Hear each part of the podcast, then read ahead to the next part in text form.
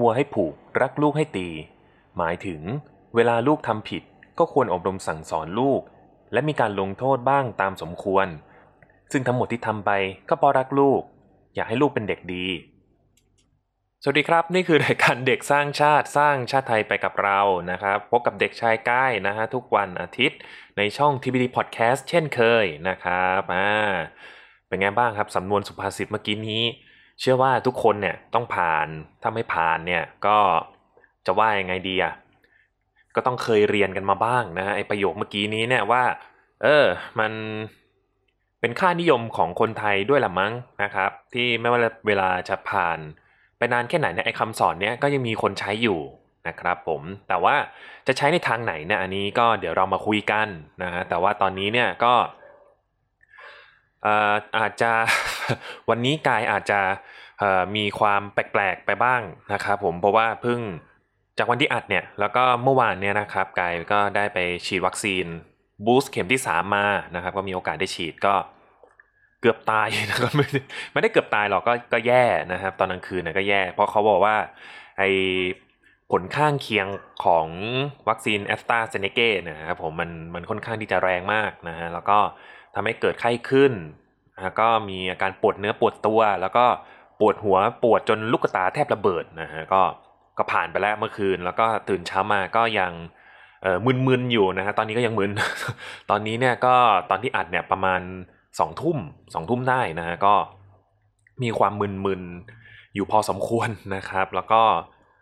มีเรื่องที่อยากจะเล่าในเด็กสร้างชาติพอดีนะครับ หลังจากที่เราได้ดูข่าว เกี่ยวกับเรื่องความรุนแรงต่างๆนะครับ ผมแล้วก็ล่าสุดเนี่ย ไม่ใช่ล่าสุดหรอก แต่ก็เป็นข่าวที่สะเทือนใจเหมือนกันนะครับ เรื่องที่พ่อเลี้ยงใช้สายไฟตี หรือว่าทรมานลูกเลี้ยงนะครับ แล้วก็จนเสียชีวิตก็เป็นข่าวที่สะเทือนใจอีกข่าวหนึ่งเหมือนกันนะฮะแล้วก็อีกเรื่องก็ไม่ใช่อีกเรื่องสิ คือมันมีหลายเรื่องมากครับ เรื่องความรุนแรงในครอบครัวข่าวที่มาจะว่าไงดีนะ มาเรื่อยๆตลอดนะครับ แต่ว่า เอ่อมันก็ถูกข่าวบางข่าวที่ที่มันดังกว่านะกลบเรื่อยๆนะครับ ซึ่งความจริงเนี่ยไอปัญหาเรื่องการใช้ความรุนแรงในครอบครัวเนี่ยมันมันก็เป็นปัญหาระดับชาติจริงๆนะฮะผมแล้วก็ และสาเหตุ สาเหตุของการที่เกิดเรื่องที่พวกนี้ขึ้นนะครับผมเชื่อเหอะว่า ไออยู่ๆอยากจะไปตีลูกอะ่ะ มันมันก็มีอ่าโอเค มันก็มีนะครับผมแต่ว่าคือความรุนแรงในครอบครัวบางอย่างเนี่ย มัน พอเราซักไซเหตุผลไปเรื่อยๆเนี่ยคนที่ทำการทารุณนะครับผมก็ส่วนมากเป็นการตีนะฮะเขาก็จะให้เหตุผลว่าเขาเนี่ยทำเพื่อสั่งสอนลูก เออ อันเนี้ยอันเนี้ยก็คือเป็นเรื่องที่เราเห็นได้บ่อยๆนะฮะผมที่ว่าการตีเนี่ยคือการสั่งสอนลูกเหมือนเหมือนกับที่ไก่พูดสุภาษิตไปตอนต้นนะนะฮะผมว่า รักบัวให้ผูกรักลูกให้ตีเนี่ยอันเนี้ยมันรักลูกรักลูกให้ตี ทีนี้น่ะคือสำนวนนะเขาก็บอกอยู่ครับว่าถ้าเกิดว่าเรารักลูกหลานของเรานะครับผมเราก็ต้องอบรมสั่งสอนให้เขาเป็นเด็กที่ดีนะฮะแล้วก็ถ้าเกิดผิดก็ต้องโดนลงโทษ โดนอบรมนะครับ แต่ว่าคือคือก็ก็ไม่ได้บอกว่าให้ให้ให้ตีให้ตีในเชิงที่ คือไม่ได้ตีกันอย่างเอาเป็นเอาตายนึกออกใช่ไหมฮะคือคือกายเนี่ยก็เคยโดนตีก็เคยโดนตีนะครับ แต่ว่าก็ไม่ได้ไม่ได้รุนแรงนะครับ ส่วนมากส่วนมากก็เขาก็จะมีวิธีการออบรมสั่งสอนของของผู้ใหญ่เขาอะนะครับของผู้ใหญ่ที่บ้านเขาแล้วก็แต่ที่แน่ๆคือไม่ได้โดนตีนะฮะแล้วก็ก็เลยรู้สึกโชคดี รู้สึกว่าโชคดีมากนะครับ แล้วก็ขอขอบคุณคุณพ่อคุณแม่ด้วยนะครับ ที่ไม่ตีผมนะครับคือ ตีจนได้ดีเนี่ย อันนี้เนี่ยคือไม่ไม่ว่าจะเป็นที่โรงเรียนหรือว่าที่ที่บ้านนะฮะผมก็คือ ถ้าเป็นภาพจำเนี่ย ครูก็จะถือไม้เรียว แม่ถือก้านไมะยมใช่ไหมฮะตีเวลาเรากลับบ้านดึกตีเวลาเราเอ่อทำของพังตีเวลาเราโกหกใช่ไหมครับอืมก็เนี่ยแหละครับมันเราผ่านการตีกันมาโดยตลอดอืมแล้วอะถ้าเกิดตีแล้วจบก็จบกันไป แต่ว่า คือมันไม่ได้จบแค่นั้นหรอกครับผม เดี๋ยวเราจะคุยกันทีหลังนะครับ คือคือบางบางเคสนะครับผมบางกรณีเนี่ยมันกลายเป็นการทารุณกรรมนะครับ ในครอบครัว ไม่ว่าจะเป็นทั้งอ่ากับผู้ปกครองกับเด็กหรือว่าจากผู้ปกครองด้วยกันเองก็มีนะครับ ไม่ใช่ว่าไม่มีนะ แต่ก็ตีตีกันเถอะตีตีตีจนเลือดออกเนี่ย อันนี้ก็คือมันเข้าข่ายการทารุณกรรมนะครับ อันนี้เราต้องแยกให้ออกนะ เออนะครับ ว่าการสั่งสอนกับการทารุณกรรมเนี่ยมันมีความต่าง แล้วก็มีรายละเอียดที่เราไม่ควรมองข้ามจริง ๆ ในการเลี้ยงดูเด็กนะครับไม่ว่าจะเป็นการสั่งสอนรวมไปถึงเรื่องการลงโทษนะครับ ซึ่งการลงโทษเนี่ยมันมีหลายวิธีมาก นะครับการลงโทษเนี่ยก็เพื่อที่ให้เขารู้ว่าเออสิ่งที่เขาทำเนี่ยมันผิดนะ อะไรอย่างนี้แล้วก็ไม่อยากให้เขาทำอีก ประมาณนี้แล้วกันคร่าวๆนะครับเรื่องจุดประสงค์ของการลงโทษทีนี้เนี่ยพอหลับตาปุ๊บเราพูดถึงการลงโทษใช่ไหมครับผมพอหลับตาเนี่ยอย่างแรกเลยที่เราต้องนึกถึงนะก็คือการตีใช่ไหมฮะไม่ว่าจะเป็นด้วยมือหรือว่าด้วยอุปกรณ์ ด้วยอุปกรณ์ต่างๆนะครับ ผมที่ คุณแม่ของเราคุณพ่อของเราเนี่ยจะสรรหามาได้นะฮะก็จะตีตรงก้นตีตรงแขนอะไรตีตรงขาอะไรก็ว่าไปถ้าถ้าเกิดมือซนเราก็ตีมือโดนตีมือใช่ไหมฮะเออแล้วก็ คือคืออันนี้เราก็พอจะเข้าใจส่วนหนึ่งเนาะว่าการตีเนี่ยคือการใช้ความรุนแรงใช่ไหมการใช้ความรุนแรงเนี่ยเป็นการ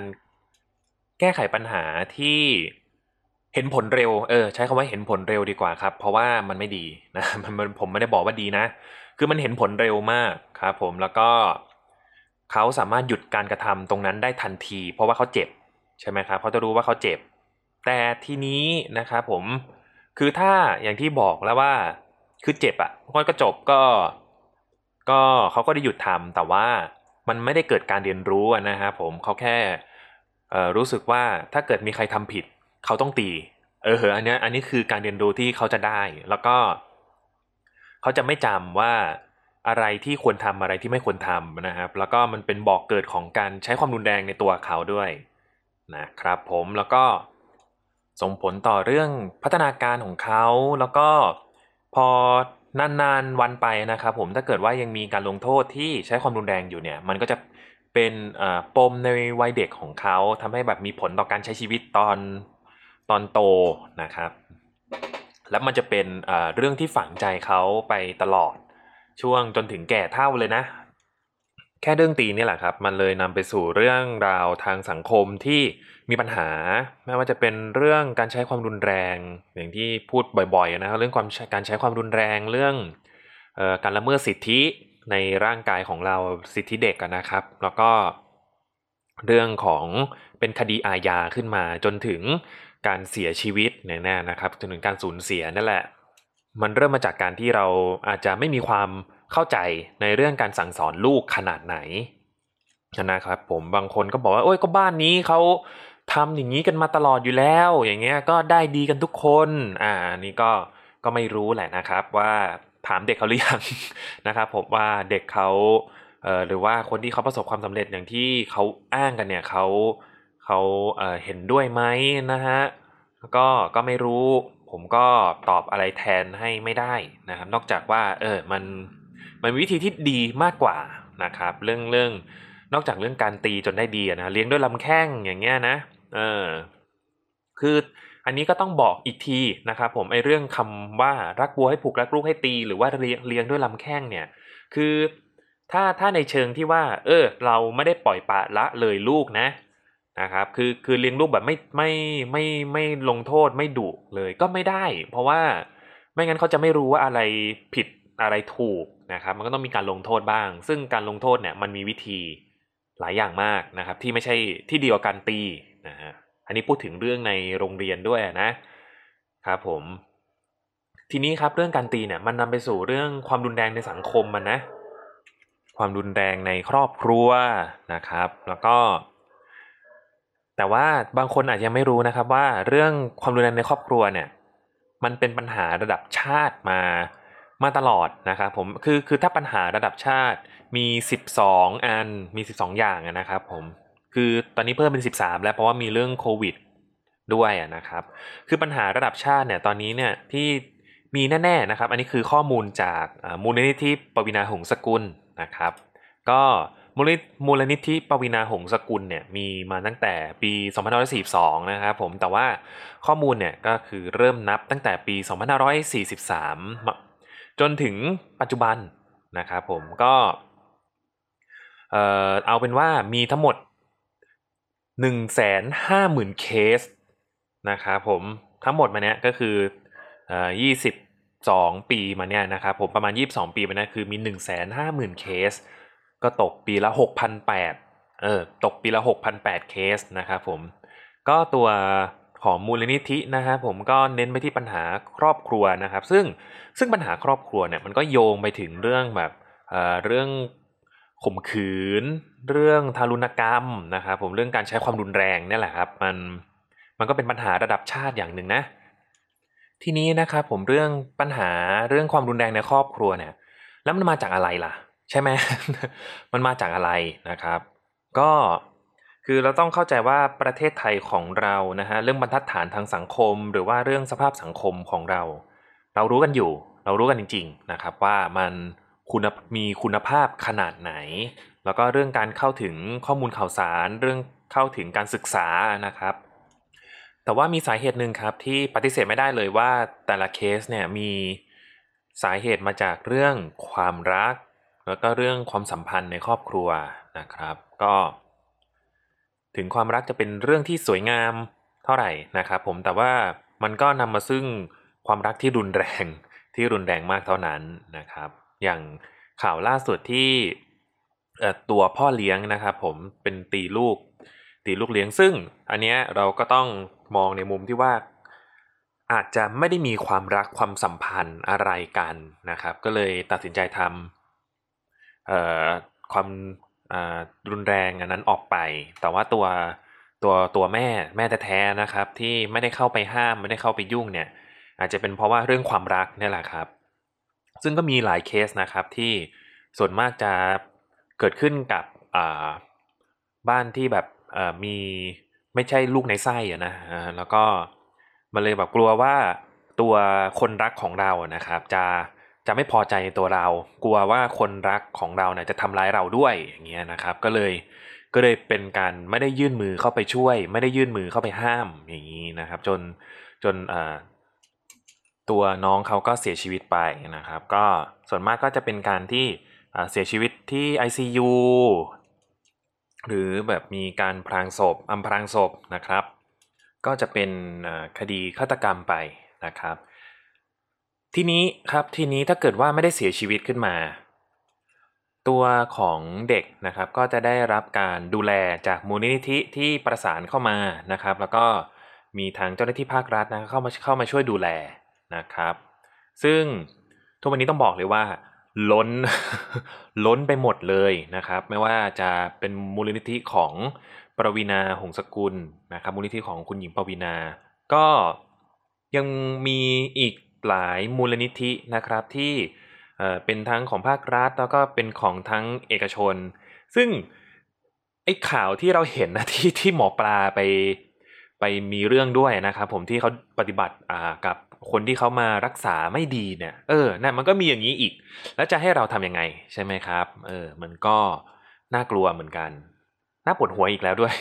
ทำไมบ้านเมืองเราถึงมีแต่เรื่องอะไรแบบนี้นะครับ แล้วก็อีกสาเหตุหนึ่งครับ บางทีว่าครอบครัวนั้นนะครับการเขาอาจจะไม่ได้ตั้งใจที่จะมีครอบครัวก็เป็นได้นะก็เป็นได้อย่างเช่น การไม่พร้อมหลาย ๆ อย่างที่จะดูแลลูกบุตรของตัวเองนะครับ เพราะว่าอาจจะเป็นเพราะไม่ได้ฟังเด็กสร้างชาติตอนที่แล้วนะครับ เรื่องเรื่องเกี่ยวกับเรื่องเพศศึกษาอย่างเงี้ยทำให้มีการไม่พร้อมที่จะดูแลบุตร นะครับ แล้วก็ทำให้เกิดเป็นปัญหาครอบครัวขาดความรัก แล้วก็เลยเป็นเรื่องที่นำมาซึ่งความรุนแรงนะครับ แล้วก็ก่อเกิดเป็นอาชญากรรม อย่างที่เราเห็นกันในข่าว นี่ก็เป็นอีกสาเหตุหนึ่งครับ ทีนี้อ้าวแล้วถ้าไม่ตีแล้วจะสั่งสอนลูกยังไงบ้าง อันนี้ก็มีหลายวิธีเลยครับที่ที่เราจะสามารถสั่งสอนลูกโดยที่เราไม่ต้องตีลูกก็ได้นะครับ นอกจากจะไม่ได้ตีลูกแล้วก็ไม่ได้สร้างความอับอายให้กับลูกด้วยนะนะครับ คือคือคือเราต้องเข้าใจก่อนว่าเรื่องที่เขาผิดก็คือเราก็ต้องแก้ เป็นหน้าที่ของเราย้ำว่าเป็นหน้าที่นะครับ ในการที่เราจะต้องบอกเขาให้ชัดๆว่าอันไหนควรทำอันไหนไม่ควรทำแล้วก็วิธีที่จะสั่งสอนเขาไม่ใช่การทำร้ายร่างกายกัน แล้วก็ไม่ใช่วิธีที่ทำให้เขาอับอายโอ้มันจะเป็น ปราบาปเป็นสิ่งที่หลอกหลอนเขานะครับไม่ว่าจะเป็นการยืนหน้าเสาธงหรือว่าเอ่อทำอะไรก็แล้วแต่นะครับ ก็แบบคือนึกออกใช่ไหมแบบการโดนตีหน้าเสาธงนี่มันเป็นอะไรที่เลวร้ายมากเลยนะในสำหรับเด็กคนคนเด็กคนคนนึงอะนะอ่าฮะซึ่งถามว่าไอเด็กที่โดนทำโทษมันก็ทำตัวดีขึ้นไหมก็ไม่นะมันก็จะยิ่ง ก้าวร้าวกว่าเดิมด้วยนะครับอะนะครับผมทีนี้เนี่ยก็เรามาลองมาดูวิธีการลงโทษลูกแบบไม่สร้างบาดแผลทางใจกันดีกว่านะครับ แล้วก็ไม่ได้ใช้ความรุนแรงด้วยนะครับผมของอาจารย์นายแพทย์สมบูรณ์หทัยอยู่สุขนะครับ อาจารย์ประจำสาขาวิชาจิตเวชเด็กและวัยรุ่น คณะแพทยศาสตร์ศิริราชพยาบาลมหาวิทยาลัยมหิดลนะครับ ก็คุณหมอนะครับก็ให้ วิธีที่น่าสนใจมากนะครับ ก็เดี๋ยวจะเอามาแชร์ให้ชาวรายการเด็กสร้างชาติได้ฟังกันนะครับผมก็มาเลยครับผม วิธีที่1นนะครับผมก็คือให้เขารับผิดชอบนะครับ ในสิ่งที่ตัวเองทำนะครับ อันนี้ก็อะอันนี้อาจจะเบสิกฟังดูเบสิกมากเลยนะ แล้วก็เป็นเรื่องที่เหมือนกับเป็นบรรทัดฐานของทางสังคมด้วยนะครับผมนั่นก็คือเรื่องของการที่เราต้อง รับผิดชอบในสิ่งที่เราทำผิดอะนะครับอะเมื่อบุตรหลานของเรานะครับทำผิด ก็อย่าลืมนะครับ ผมว่าแรก ๆ เลยอย่างแรกเลยที่เราต้องบอกก็คือว่าบอกพฤติกรรมที่ไม่ดีของเขาก่อนนะ แล้วค่อยลงโทษนะครับผม อย่างเช่นเขาเขาขโมยของ อันนี้ก็น่าสนใจ ถ้าเขาขโมยของเนี่ยก็ให้เขาเก็บตังค์ซื้อในสิ่งที่เขาไปขโมยมาคืนนะครับ ก็ ไม่งั้นเนี่ยอาจจะต้องไป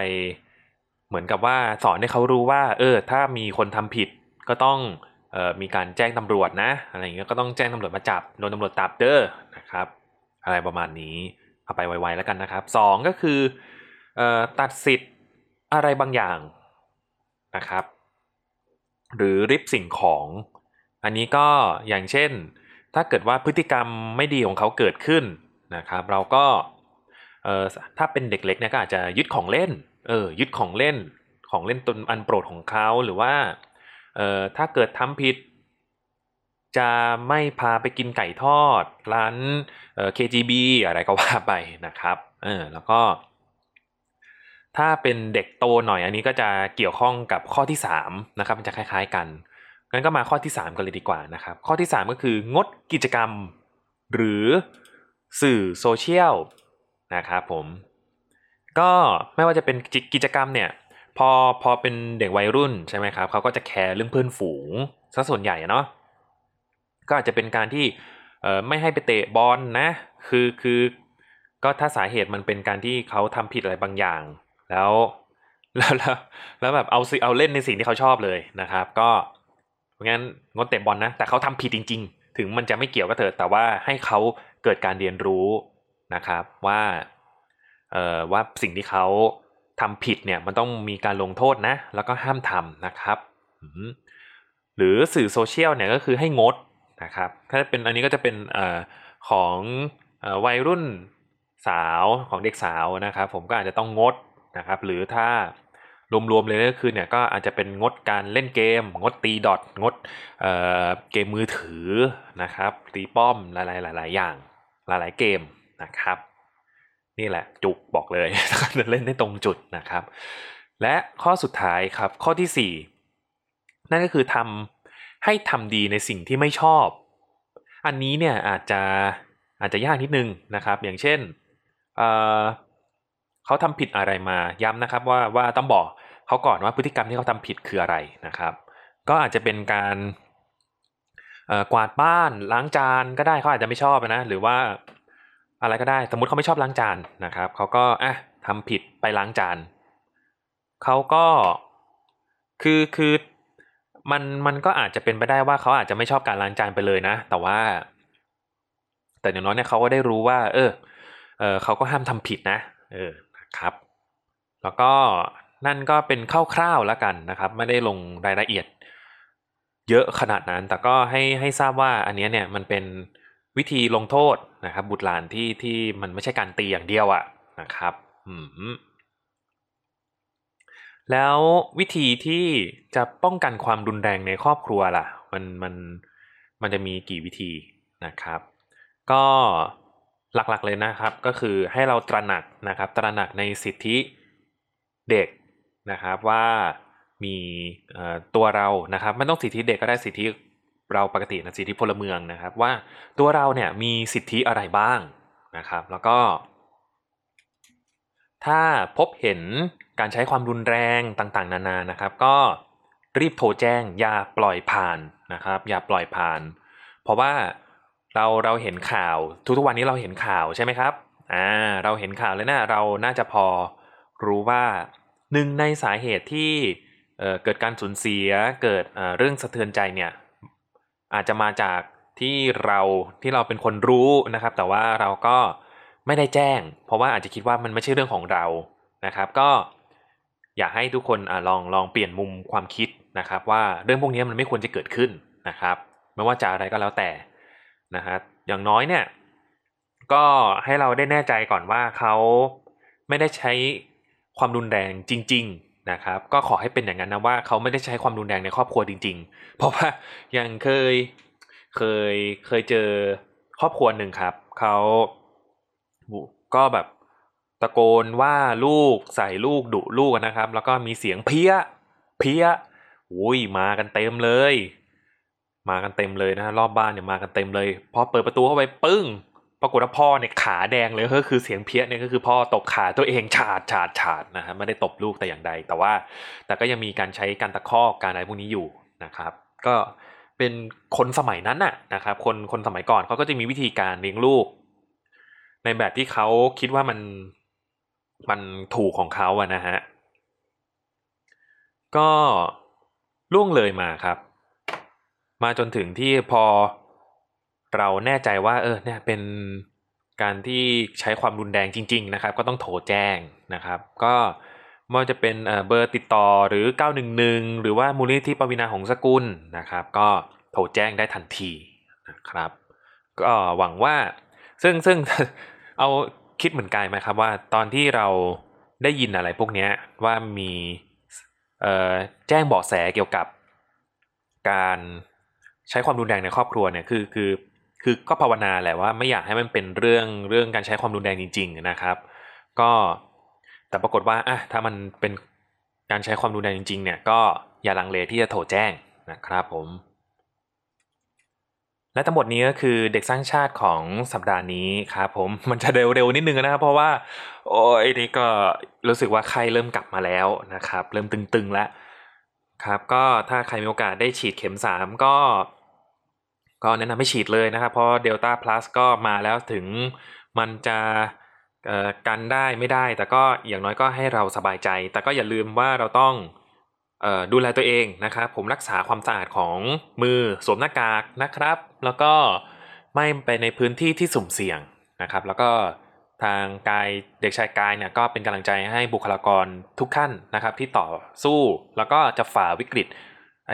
ไวรัสบ้าบอคอแตกนี้ไปด้วยกัน นะครับผมอะก็ฝากรายการทุกรายการในช่อง TPD Podcast ด้วยนะครับผมไม่ว่าจะเป็นรายการ